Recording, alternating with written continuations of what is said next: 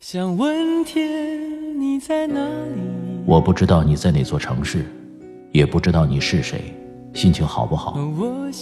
你现在是不是一个人？有没有感到孤单？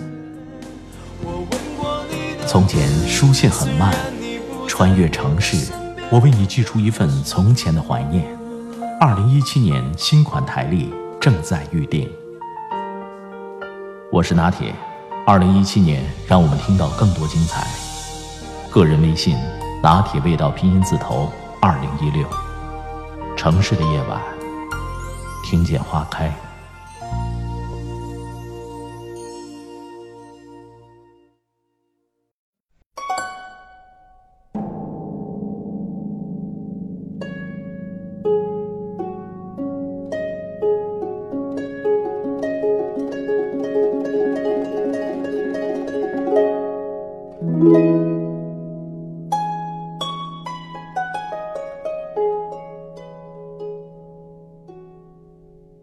我听过夸一个女生最好的词儿，不是美、可爱、温柔、性感、聪明，而是有灵气。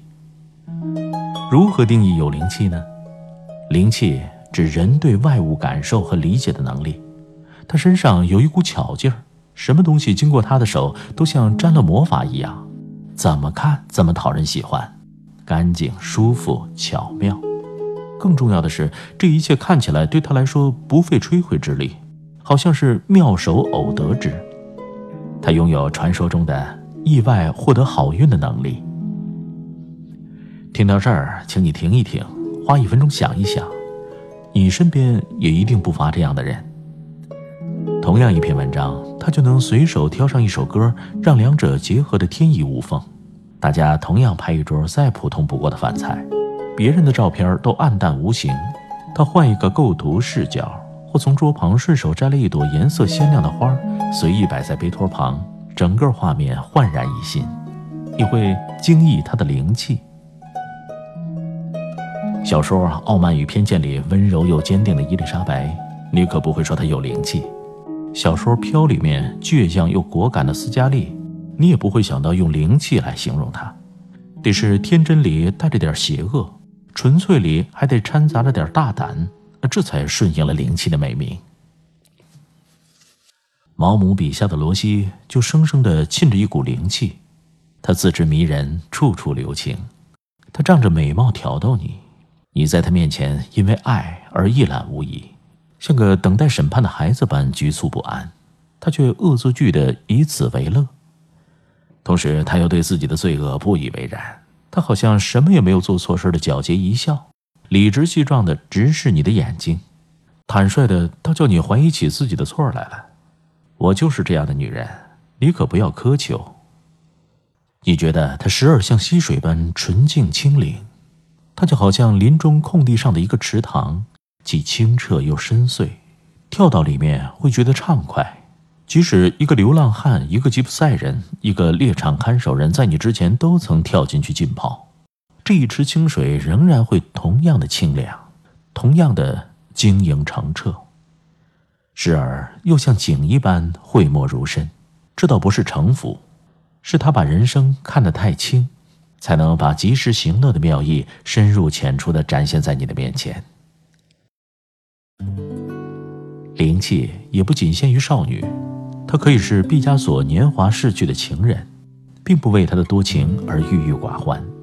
相反，他像一尾活泼的小鱼，在水中尽情嬉戏，全然不去担忧这水何时干涸。